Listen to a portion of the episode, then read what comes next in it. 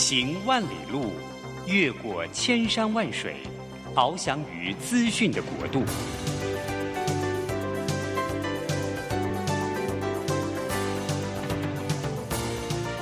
以全方位的视野，飞向更高更远的目标。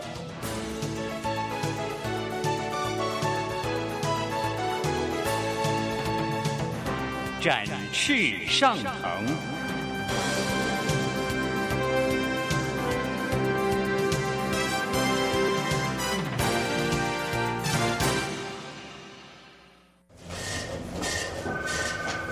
这工作不是我的专业，我之前没有做过啊。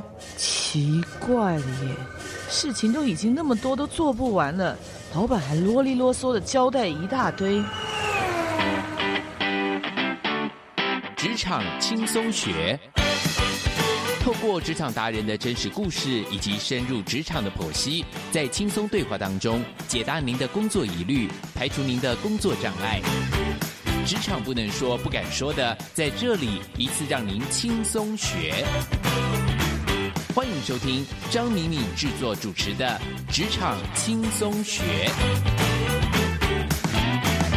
桃园 FM 一零四点三 GoGo Radio，台北 FM 九零点九佳音广播电台，这里是佳音乐联播网。亲爱的听众朋友您好，欢迎来到我们职场轻松学，我是张敏敏。哎，职场轻松学呢，我们希望能够透过现在职场上面一些重要的议题，当然呢，我们也会邀请各行各业的达人哦。达人，我称的意义应该是他在各行各业的专家，或者是我们比较少看到的职位，然后希望他能够分享一些现在职场的趋势，还有呢，我们特别要。被呃关注，或者说我们自己要被提醒的地方，说这个被提醒啊，我最近呢一直旁边的朋友也在关注一个主题，就是 ChatGPT，呃，它是一个 AI 的人工智慧，然后现在呢已经可以在网络上面大家免费的登录，然后你可以问他问题，他会回答。我第一次听到 ChatGPT 是我老公那边他提醒的，他就说我的讲师工作可能自己要留意了，因为 ChatGPT 呢，他会取代我的工作。哇，我听到了，我就觉得很紧张，因此呢，我就去登录，我就使用了。我在使用的时候，我蛮惊讶的，因为呢，它跟我一般在 Google 上面的使用经验不太一样。呃，之前呢，我跟楚文哈、就是呢 IC 领航科技的一个主持人，那我有跟楚文聊过。楚文有特别提醒啊，以前我们在用 Google 的时候，啊，或者我们现在在用 Google 做搜寻的时候，我们用的是关键字。因此，如果你要搜寻到你想要的资讯，你就必须要确定你是处在对的关键字。所以，某方面而言呢，它其实并不是这么的直白，或者说这么像是我们人类对话的方式。可是，ChatGPT 它使用的方式有点像是我们自然对话。也就是有一问跟一答，那当然就要看你的问题可以锁得多紧啊。当你的问题定义得越清晰，他给你的答案当然它的范围会越小，或许应该讲越精准。所以一切就要看你的提问。那你如何把你脑中想到的问题可以变成文字？好，目前是文字，然后他就会在上面回答你的问题。所以我有了这样的经验之后，我发觉它跟我在之前使用或现在使用的 Google 的关键字搜寻是样式非常的不同。那今天很有趣哦，我在录音之前。因为现在是那个我我傍晚录音嘛，好，这个节目预录，所以我就傍晚录音。然后我刚结束一场在商州这边的一个读书会，他也谈到了所谓的 AI。那他谈的范围呢，我觉得比之前我们谈的主题又更不一样了，而且我我我觉得是更让我觉得震撼哦。呃，上周曾经有一期啊，他提到就是啊，当 AI 像九岁的孩子一样聪明的时候，那请问你要怎么办？那当然，主持人还有我们就在讨论了。当我们在讲这句话的时候，其实 AI 的学习是没有白天跟晚上的。所以当我们今天在晚上睡觉的时候，其实 AI 一样在学习。所以当我们在讲 AI 像九岁孩子一样聪明的时候，其实就在那刹那间，也许他的层级已经像十岁一样的聪明了。所以，在这个 AI 时代，怎么样从人才到商业模式的竞争力，可以使用我们自己或培养我们自己不被取代的能力，我想是每一个人非常要关注的一个议题。当 AI 已经可以从经验中学习，一年之内呢，可以从一岁长到九岁的智慧跟互动的时候啊，这时候你会发觉，由于 AI 的存在，我们在工作上面被要求的满分，或者是及格的那个层次就会被拉高。我们以前可能觉得说，我们六十分、七十分工作上应该还过得去，可是因为 AI 的存在，它为某部分呢取代了你的工作的内容，某部分呢，它会去检验你的工作是否变得很 routine。所以很自然的哦，当所有的老板他听到有 AI，有听到 ChatGPT，你知道他们共同的反应就是什么吗？他们都在想啊，这样子我就可以少请一些员工了。你知道这对职场的我们，它代表的意义是什么呢？它代表的是今天的职位会变少，那留下来的会是谁？一定是在工作上面，它的内容是无法被取代，无法被什么取代？最明显的，无法被 AI 取代。所以你要想一下，如果你的工作重复性很高，SOP 很清楚，或者是它的变化性不大，然后呢，你会发觉，呃，你很重量不重质。再来，你的你所提出来的内容，如果在网络上都是可以搜寻到的，那么就要特别留意，你可能会被 AI 打败。所以，有关于所谓我们的工作会不会被取代，有五个非常重要的关键。第一个，重复性高。第二个，重量不重质，第三个，有大量的公开资讯是可以找到的，第四个，你是有一个既定的形式，就像我刚刚讲的 SOP，还有高度的可预测，也就是你讲的这个，其实我们都知道，我们也知道接下来会如何。所以，如果您的工作针对这五个特色，你打勾或者是中的项目数越多，那么就要特别留意了。AI 的存在一定是你现在或未来工作职场一个非常需要你关注的大议题。所以，怎么样让自己可以落入一个不对，让自己不要落入一个无用的阶层，让自己在公司里面可以增加价值而不被取代，是非常关键而且重要的。呃，在我们的对谈当中啊，我们也提到说，现在有非常多的，你知道呢，网络上的巨擘啊。那大家都在想要抢食这块 AI 的大饼。那不要讲了，微软它率先提出了 ChatGPT，然后现在也要不断的去深化。所以，我们接下来也有所谓 New Bing 啊，它是一个非常强力的搜寻引擎，未来会跟 ChatGPT 会有比较深的一个联动。以外，那 Google 呢，在二零二三年的二月，它也发表了 AI 的聊天机器人，哈，叫 Board，。那也是希望能够进入到这 AI 领域，抢一块大饼。同时，包括 Meta 就是 Facebook，他们也在二月的时候呢，发表了一些论文，希望能够解决现在 ChatGPT 呢不够完整的地方，然后能够使用他们一些外部的引擎，然后加强这所谓的需求上面的缺口。很有趣的，百度呢，它也计划要推出文心一言，好，希望能够在三月的时候呢，可以有一个内部测试通过之后，然后对外可以开放这个所谓人工的一些互动。阿里巴巴。他也近日会证实啊，他会大量的开发有关于 AI 聊天机器人的技术，希望能够迎头赶上。所以你会看到全世界在网络或平台上面的巨擘，微软、Google、Meta、百度、阿里巴巴，甚至京东，大家都希望能够在 AI 的这个领域当中呢，希望能够取得一个拥有权，或取得一个发言权，甚至未来能够定义市场的规格。凡是能够定义市场规格，养成了消费者使用的习惯，那么我们就可以确定，至少这家公司自己可以确定，至少它可以拥有一些未来顾客他的一个行为模式吧，比较能够在他的掌握里面。所以关于 AI 啊，这个对我们职场上面的要求跟互动啊，我觉得它会给我们一些很大的像警示吧。我觉得一个最重要的警示就是，我们怎么样能够不被取代。我觉得我们能够不被取代，最重要的就是我们的创意啊！我觉得创意这件事情啊，是我们在台湾的产业，我们讲很久。可是呢，在包括我们的教育的体系，还有包括现在在公司里面管理的方式，我认为教呃让员工或者是孩子有创意哦，似乎这个梦想一直都是离我们蛮遥远的。我们尤其我我因为长期在企业内上课。我常看到员工，如果他有一些创意想要讲出来，那他一旦拿着麦克风对着大家分享他的创意的时候，只要老板讲一句话，就是说：“你觉得这个可以赚钱吗？”大概员工听到这个，大概就点点了。所以有关于所谓创意啊，我觉得那是一个公司里面最重要的资产。只要员工肯讲、敢讲，我认为都要让他去发挥、试错一下。所以关于创意。我也觉得是 AI 的世界里面啊，我们比较能够发挥而且不被取代的。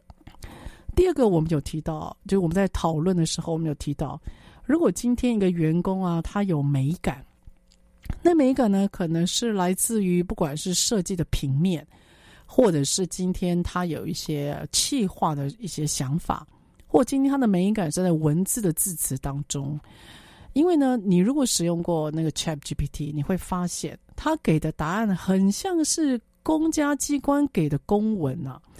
就是他的行文跟字当中啊，一板一眼的，好，你可以感觉就是他丢给我们的资讯呢，就是那种平铺直述，不会情感上有大起大落的。那也因为情感上面没有大起大落，所以他在触动我们一些知觉或感觉神经的时候，你会发觉它就是很平。因此，我觉得美感哦，它会激起我们对于某些事情的想象，然后也会激起我们对某些事情的欣赏。只要是想象或欣赏，它一定会让你的知觉感官是会有起伏的，因为你会觉得说哇，好漂亮，你不可能很平铺直叙说哇，好漂亮，不太可能嘛。所以有关于美感这件事情啊，我认为是未来在工作上面啊，大家比较不容易被取代。那第三个，我们那时候有提到说，怎么样能够让自己的工作上面不被取代，一个灵魂，还是要怎么解释呢？这个灵魂这件事就是。如果你转换一下吧，就是你的热情，你的热情所在，应该就是你的打败 AI 的关键能力所在。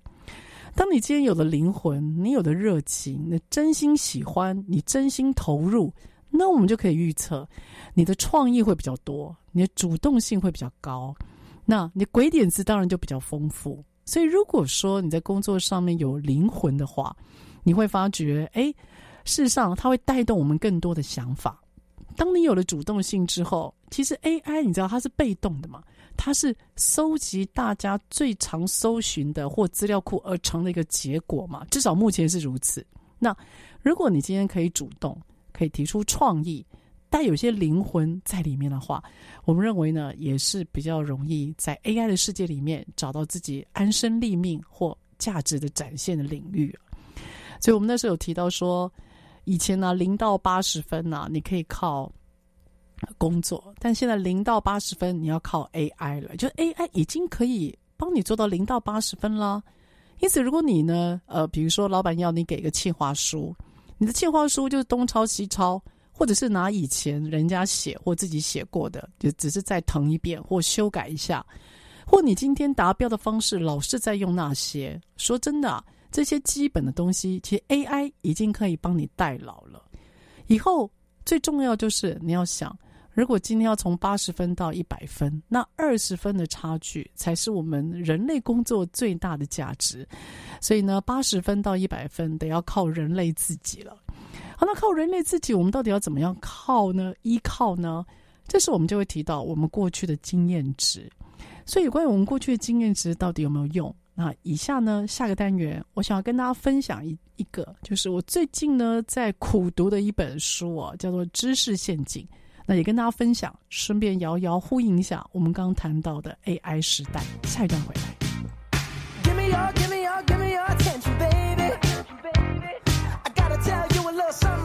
yourself. Ooh, you a sexy lady. But you walk around here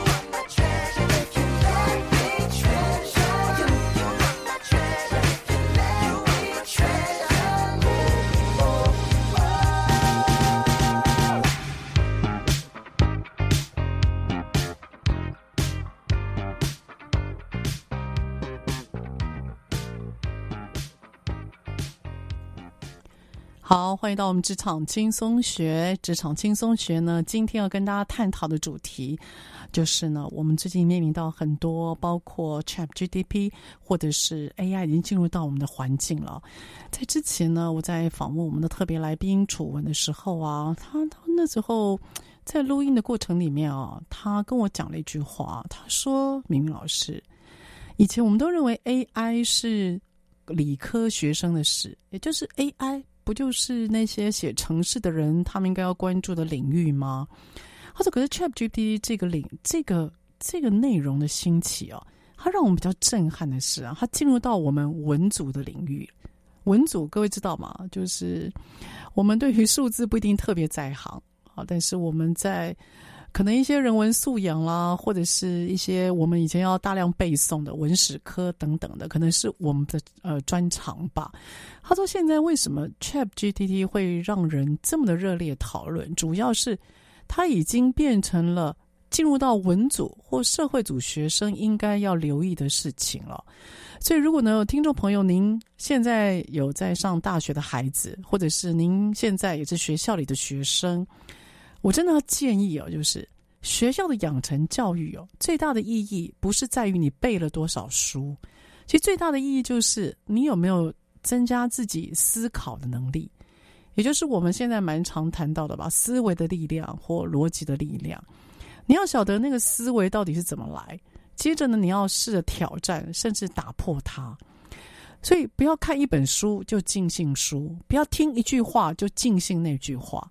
我们最怕就是各位，你可能收到你的好朋友或你的群组里面，那有人贴文了，那贴文也不知道到底是谁贴的，好，也没有写出处，然后那个人的名字又看起来很像艺名，所以一方面来源不确定，二方面呢，只因为他写的非常的麻辣，标题可能下得非常耸动，所以你的好朋友可能觉得你会需要，或大家会需要，就传了。所以当你没有去思考这个消息来源，也没有思考这个内容的可信度的时候，如果你就确定了，然后你再传给下一个，这就是我们讲的。你今天在面对很多的资讯来源，你迷失了，或者说你过去的经验判断在告诉你啊，这个应该是有用，但真的吗？所以有关于所谓 AI 时代啊，我们在探讨一个主题，就是你的经验值，我们可以怎么样应对变动？因为 AI 的世界就是一个变动嘛，它跟我们以前的经验几乎是断层的。它的连接度不高的，我不知道您是几年级的学生，好，但明明老师，我要告诉大家，今天呃，这个播出的时间是非常特别的日子哈，今天是我的生日哈，明明老师已经半百了，嗯、遥想以前，我们其实对于所谓的科技电脑，它并不是我们那个时代的产物，所以有人会觉得说啊，我们老骨头了，所以面对这个资讯产物，我们上手比较慢。是的，我身边有很多的朋友，他在面对这些高科技、社群媒体、快速沟通需要的产物的时候，他反应真的慢，而且他会害怕，他怕自己一个按钮按错，或一个手指头点错，哇，东西就出去了，所以他其实会害怕的。某一些你的经验值，或者是你以前的时代产物，它的确会大幅度的去影响到你面对新，所以这时候我们要不断的提醒自己，我觉得不管几岁了。就是年资这件事情所累积出来的经验，其实它的可信度还有它的可依靠度，我认为是在大幅降低的。就是你以前有经验又如何，又不能用。就像你以前，你以前假设你很会写，你很会写毛笔字，不对，你很会手写字又如何？现在电脑打字很快啊。那你很会电脑打字又如何？现在语音输入其实也很漂亮了，根本有时候也不需要学语言了，各位知道吗？所以有关于过去的经验，到底可不可以帮助我们去面对新的变动时代？例如我们刚刚提到的 AI，其实我们自己每个人都要去想一想的。所以各位不要觉得这个日子不会临到自己头上，我觉得每一个人面对变动都要能够有心理准备，而且在平常的时候，你就要不断的练习。因为真正需要用到临上场，一定是你非常熟悉了。你不能够事情要用的时候，然后你才逼自己学。我我必须说了哈，这时候已经太迟了。而且年轻人学这些真的快很多。这就让我想到那个，其实我在听到这些声音或反思的时候，我就印象很深刻一件事情啊。我不知道各位有没有印象，就是以前高速公路的收费是人工的，我不知道你有没有经历过那个年代。那那个高速公路收费啊，我都很佩服里面的收费员哦，应该都是女士，我记得都应该都是女士比较多哈。那个车子大概还在移动吧，我看大概移动一小时，那个大概二十公里的那个移动时速，我看到车子还在移动，啪，他手就收了你的钱，甚至还找你的钱，我觉得真的很厉害哦。那这群收费站辛苦的伙伴，其实他们在半年前甚至一年前，那远传电通就已经告知他们。二零一四年的一月一号，其实国家就要把整个的收费变成电子化了。理论上来讲，应该有很多时间做反应的。可是刚当真正电子化的那一天那一刻，我们必须承认，还有很多的老伙伴们其实他是没有准备好的。所以，当我们在面临所谓的工作职场的变动，你就要去想，当你死守过去经验的时候，你面对的一定是一个你比较没有办法掌握的未来。好，因此啊，有关于所谓的经验，它到底是帮助我们比较多，还是拖累我们比较多？所以呢，我最近就在钻研一本书，叫做《知识陷阱》。呃，《知识陷阱》这本书蛮特别的哦，因为它是从呃欧洲的学者所导引出来的一本书哦。呃，作者有两位，一位叫埃姆雷索耶和啊索耶，然后一位是他的指导教授哈罗宾霍格斯哈 Hogarth。这两位啊，他们专门在讨论决策，然后呢，从决策当中去了解我们到底是依照什么做决策，我们想什么而让我们做决策。所以，有关于经验陷阱，他在告诉你，你透过经验来做决策，你会踩到不少的雷。好，那这不少的雷呢，它就分为七大种。那其中我就挑了几个来跟大家来谈一谈。但是跟大家谈一谈之前呢，这七大类的经验陷阱，你先听一下，然后应该从标题就会有些感觉了哈。他说呢，经验真的不是成功之母。那我们的经验其实根据自己所处的那个时空跟背景和脉络所累积而来的。因此呢，我们现在的决策，如果根据以前的时空背景跟脉络而做决定的话，那你就可以思考，它一定会有失准的问题。所以呢，往往呢会让整个决策的结果产生了偏差，甚至会引发灾难。好，如果这个决策的是一个国家的领导单位或管理单位，那他也提醒我们，想一想历年来的天灾、战争、金融风暴。乃至于横扫全球多年的疫情，还包括现在的人工智慧，为什么你会发觉过度仰赖经验，其实很容易让一家企业，甚至让一个个人可以走向失败，所以导致我们失败的七大陷阱，您听听看，感受一下。好的，第一个叫自以为是的归纳，第二过度简化的流程，第三个跟着感觉走，第四忽视警告，第五。缺乏主动权，第六，套用别人的成功或失败，第七，不去验证故事的细节。所以他提到了这七个陷阱。好，那在书里面他就分别一一的去提醒，然后呢也给予解方。在这里呢，我想要特别讨论几个我自己觉得很符合我们现在职场上面大家要特别留意的一些，因为过去的经验而导致你现在想法的陷阱。那第一个呢，就跟大家介绍叫做自以为是的归纳。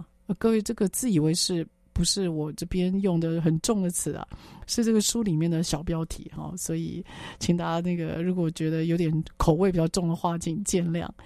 他说呢，有关于经验的陷阱啊，第一个就是你要留意，当你今天呢在看事情的时候，你过度简化，然后。只因为一两个特殊事情，你就做了一些结论，然后并且把这个结论变成定论，变成你的价值观或刻板印象，你就要小心了。好，所以呢，在有关于所谓的自以为是的归纳，他特别提到，就是经验往往会变成故事。我们如果说有一个人，他有投资成功的经验，或他今天转职成功的经验。或者他今天呢，哎，可能追女朋友或追男朋友，哇，那个成功的经验，我们就会想请教，哎，你怎么办到的？所以当对方在转述的时候，他在告诉你他怎么办到的时候，各位你就要小心了。他其实他只会讲出他有印象的，他不是故意隐瞒，这是我们人的天性。我们会对于我们有记忆的、有兴趣的、有价值的事情，那个片段我们会放大。所以，当今天他把他有有印象的那些片段，然后转述给你的时候，某方面来讲，他就会变得很像在讲故事。讲故事会发生什么事呢？就是他会漏掉很多的细节，他有些东西因果关系他没办法讲得很清楚，或者是呢，他会加入自己的评论在故事里面。所以，当你听到了他的故事，听到了他的分享，你自己就会有一些结论了。哦，原来事情是这样。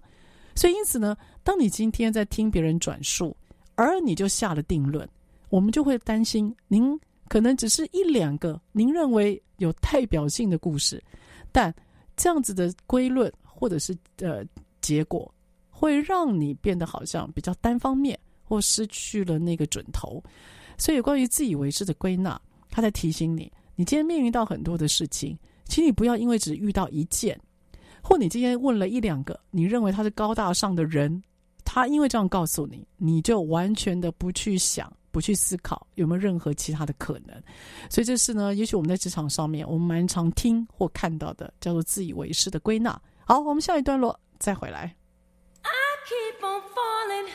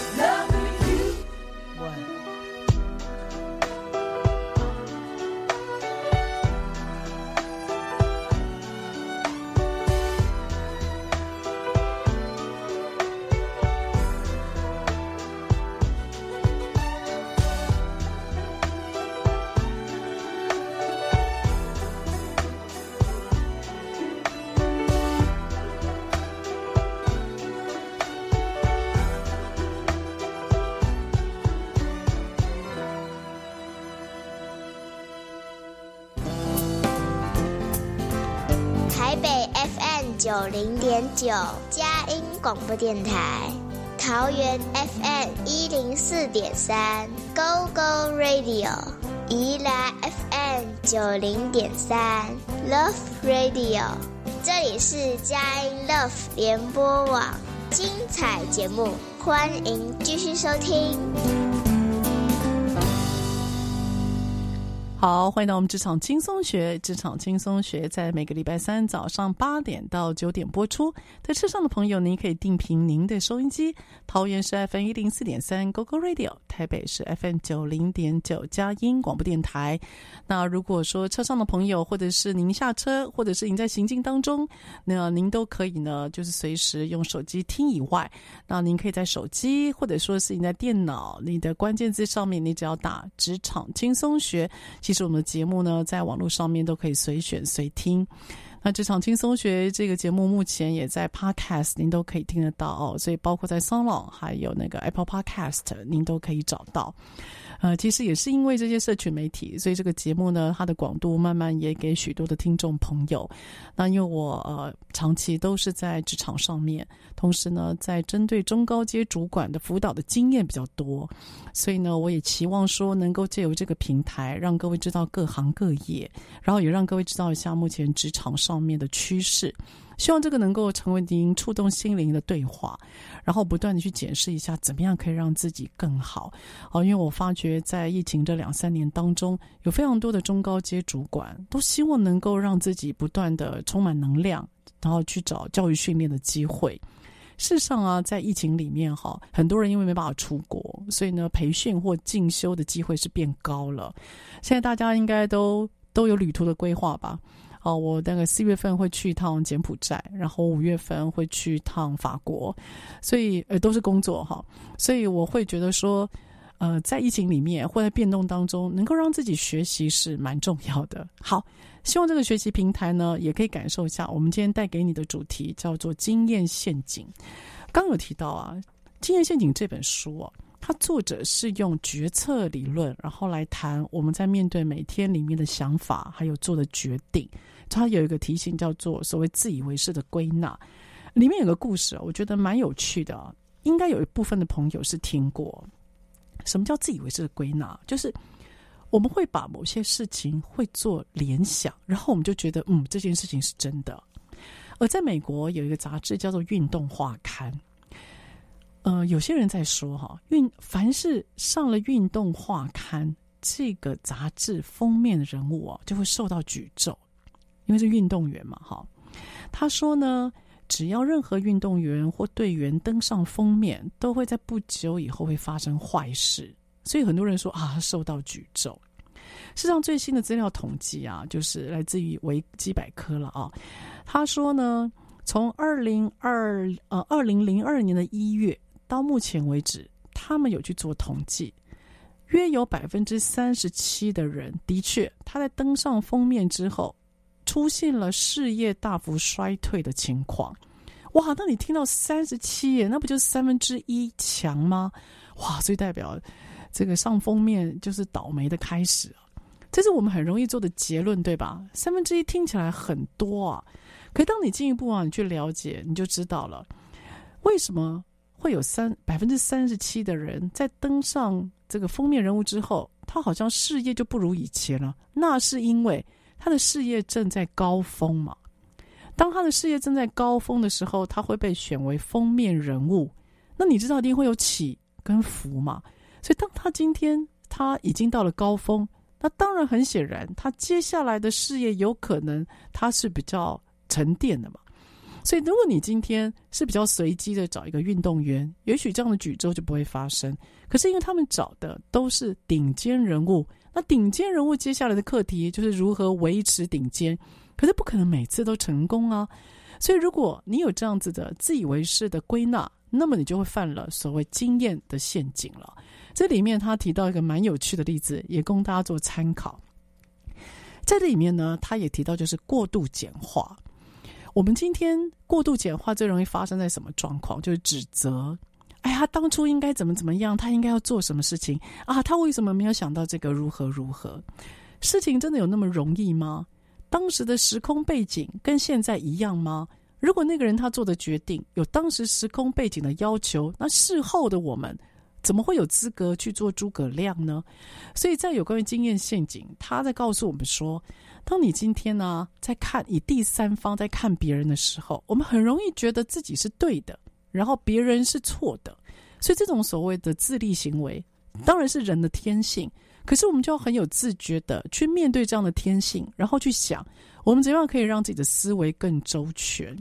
他这边呢提到一个例子哦，我觉得也很棒哦，就是全录公司。全录公司各位知道吧？它是这个几乎影印机哦，大概都是全录的世界哈。全录公司它这个影印的技术啊，其实呢是这个技术在遭到奇异公司跟 IBM reject 的时候，然后全路公司他觉得，嗯，这个影印的技术呢应该是个蛮好的机会，所以全路公司是全世界唯一一个在当时看见这个影印的点子是有利可图的公司啊。可是你看一下，这个好像对于创新很拥抱的一家公司哦，他也曾经犯了一个错。在一九七零年代，也就是全路他拿下了影印技术的三十年之后啊，他们公司有一个技术人员，他们设计了一台配有图形使用者界面的个人电脑时，他们没有把这当做一回事，甚至呢，他大喇喇的开放的给任何有兴趣想听的人，他都去介绍，因为他认为这个不过是一个有趣的 idea 罢了。那所以他们还向一群外人详尽的介绍这台电脑。那这些外人包括了谁呢？包括了当时年纪很轻的 Steve Jobs。Steve Jobs 他发觉，哎，全录的这个图形界面、使用者界面有机可图，而且非常符合人体的，应该讲自然的一些想法跟运作，所以就成为了那时候苹果电脑公司推出的第一代电脑的平台了。所以你可以看哦，一家公司我们会觉得，哎，全路你不是对于哦，以他的例子，哎，你不是对于创新创意你很 OK 吗？那为什么哦，你对于这个图形界面你不是很在意？所以当你把这些简单的结论你套用在每家公司，然后要它重复发生一样的结果，我们就会说你在某些见解上面来得太快，而没有把当时的时空背景一起纳入到思考。那这本书里面呢，它里面还有提到一个叫做所谓的缺乏主动权，哎，这是我很有感觉的哈。他说你要留意一下，我们每一个人，包括现在听众的朋友的每一个人，我们其实都是在厂商所设计好的 SOP 流程里面，也就是说的好听，它叫做顾客服务体验。但是如果你今天退一步想，你去看这些顾客服务体验，都是高度设计之后。给你的有限选择，而你会觉得自己好像有选择权，自己好像有自主权，但其实都在厂商的规格设计之内。呃，举个最简单的例子，ATM，你去领钱，各位你有算过？你知道你领钱要有几个步骤吗？哦，因为最近我在写书了哈，特别去研究一下那个 ATM 的步骤。当你今天把那个提款卡你送进了 ATM，你让机器吃下去之后。他会问你今天要取款还是借款？啊，按一个钮。接下来他问你，那如果要取款的话，密码第二个按钮。接下来他问你，那你要领多少钱？第三个按钮。好，接下来他要问你退出之前，那有些优惠，那你要不要拿？好，第四个按钮。好，接下来他会确定你结束此次交易吗？第五个按钮。所以 ATM 整个流程里面，你至少就要做五次的决策，你知道吗？五次至少哦。你有没有想过，我每天每时都在做决策，很累呀、所以我们会很很自然的跟着厂商的步调走，我们很自然的就是跟着他的设计走。所以经验陷阱这件事情，他这本书他也在问你：你有没有想过，你为什么要照他的流程走？或你有没有想过，他为什么流程要这么设计？或你有没有想过，为什么他是用这样子的一个方式？好，那我们撇除掉 ATM 这个经验，你有想过，那为什么鸡蛋会涨？你有没有想过，那为什么所谓的供应商跟零售商他们的说法跟我们国家的一些部门主管讲法是不一样的？为什么他定这个价钱？所以，当你今天在看很多理所当然的事情的时候，如果你能够退一步想，为什么去反思有没有另外的可能性？也许。你比较不容易被对方所设计的流程而规范了你的想法，因此呢，它其中有一个经验陷阱，它就叫做缺乏主动权，也就是我们以为我们自己有主动权，其实不是，我们都是在有限的范围之内，你只能选一二三，yes or no，就此而已。但其实我们真正的主动权、先发权其实是很少的。哎呀，看这种书，你会不会觉得有时候日子蛮复杂的？哎，真想傻傻的不要被提醒，一被提醒呢，你就开始注意了。哦，他是不是拿来设计我？哎，有时候过得傻傻，日子就傻傻过了。好，我们下一个段落再回来。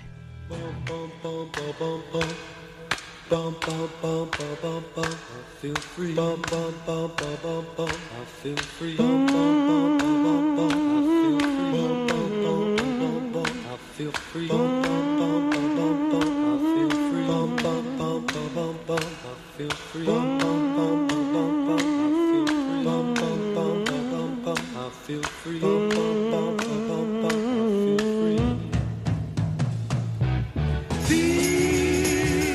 When I dance with you. We move like the sea.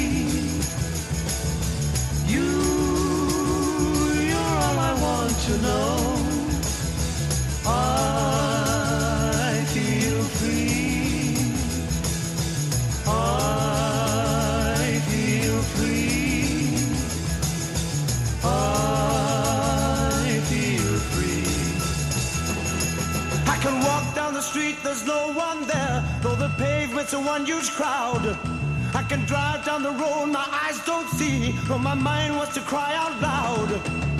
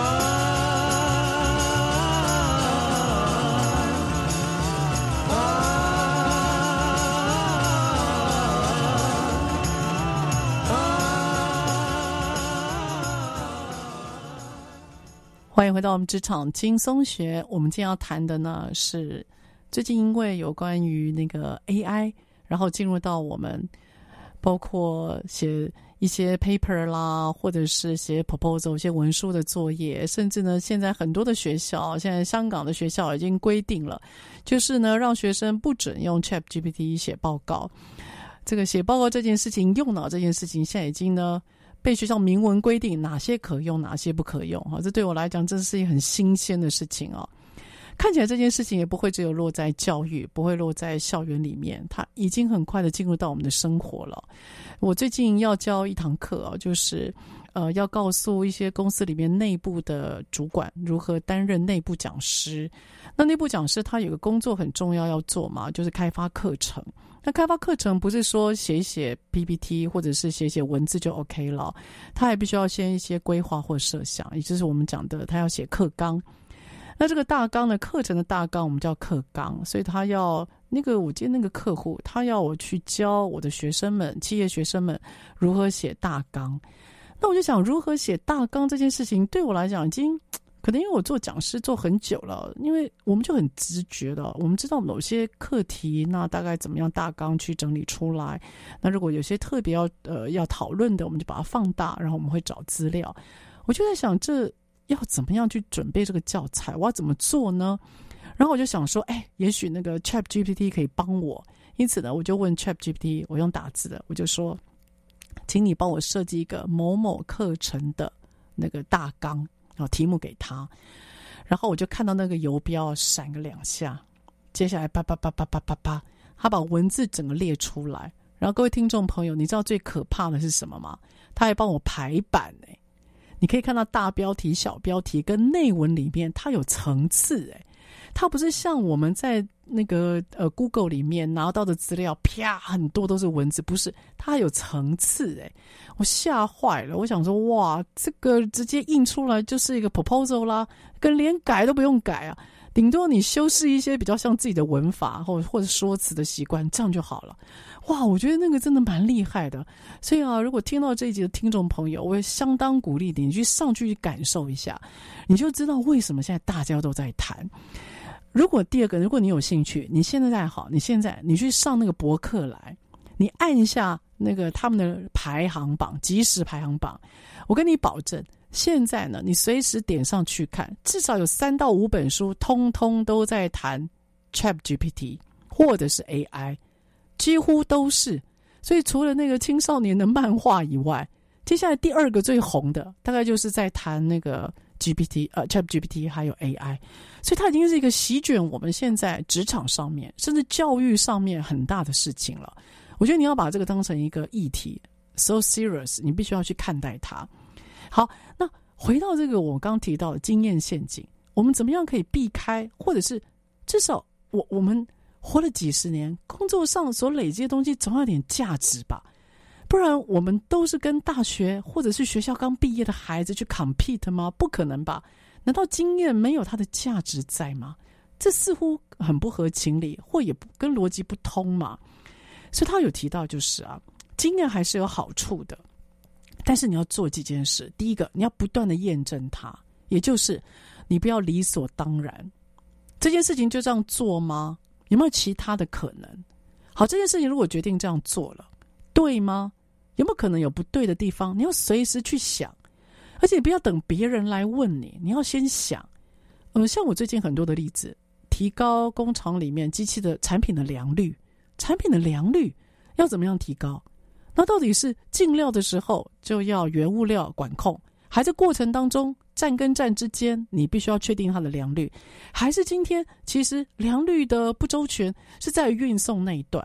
那你更要想，那以前到底良率的解除或者是良率的改善在哪一段？那那一段真的就是产生？这个所谓良率低落的原因吗？有没有其他的可能？所以你今天不能够把你以前习惯做的方法，然后再复制贴上一遍，然后跟你的老板讲说啊，它可以让我的良率提高。如果你的做事方法是一样的，你为什么觉得你的目标可以更高呢？这是不合理的嘛。所以如何让自己以前的经验可以不断的验证、优化它，我认为是非常重要的。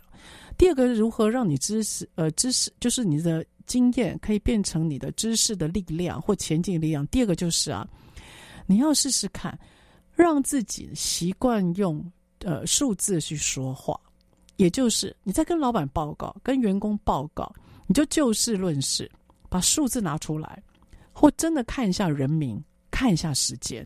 好，像我最近我的同事就跟我报告说啊，他工作量很大。他今天呢，不想要跟课，或者跟课的同时，他又要去写报告。那我就问他，请问你一呃上半年好三月呃大概上半年好第二季，你第二季有多少天你要做到跟课又写报告同一天？你知道盘点出来是几天吗？我跟各位报告两天，三个月当中只有两天，他可能会面对同时写报告。也同时要值课，然后他再告诉我们大家说他忙不过来。那因此就这个例子，我只是告诉你，当你今天在面对这样子的员工或者团队的质疑的时候，你干脆你把事情摊开来。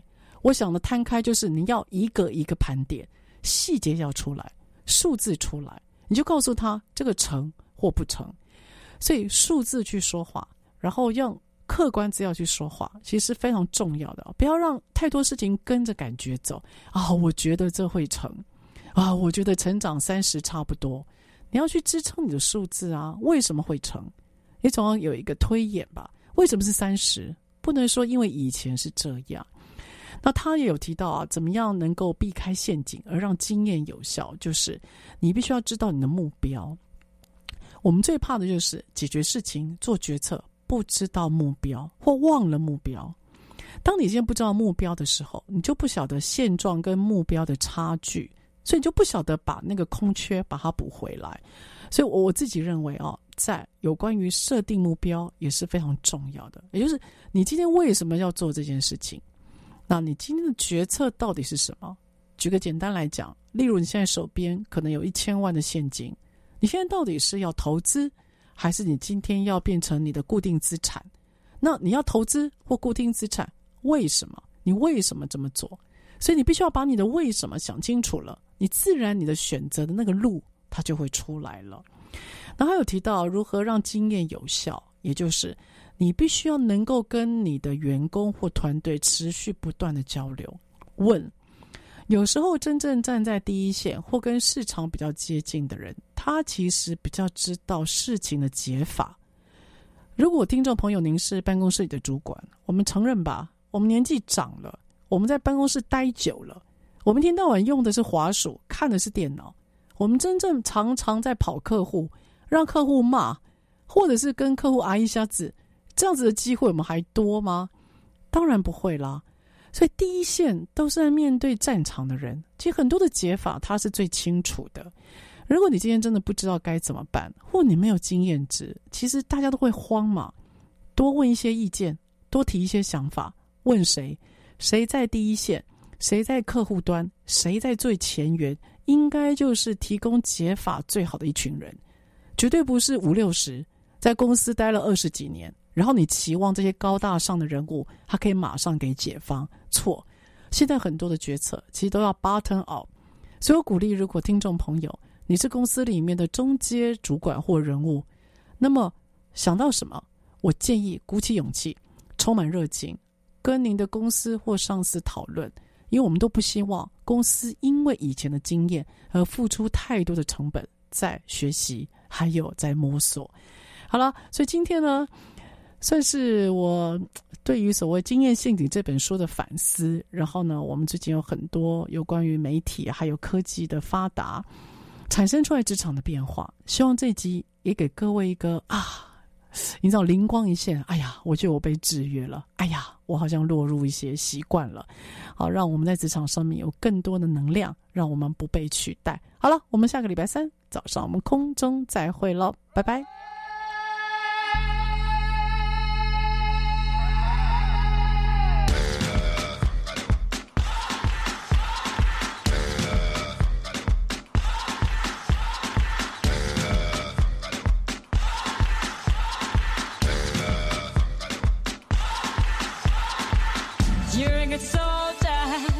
losing your battles. Pick yourself up and dust yourself off and back in the saddle. You're on the front line, everyone's watching. You know it's serious, we're getting closer, this isn't over. The pressure's on, you feel it, but you got it all, believe it. When you fall, get up, oh, oh, and if you fall, get up, eh, eh. Cause this is Africa.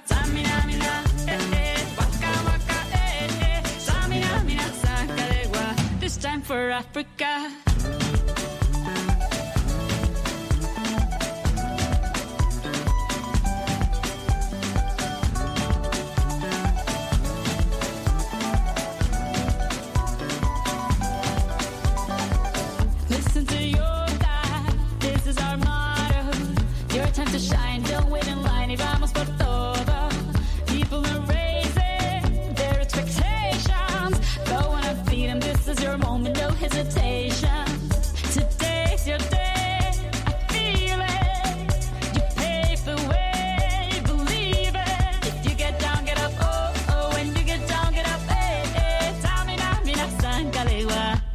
for Africa.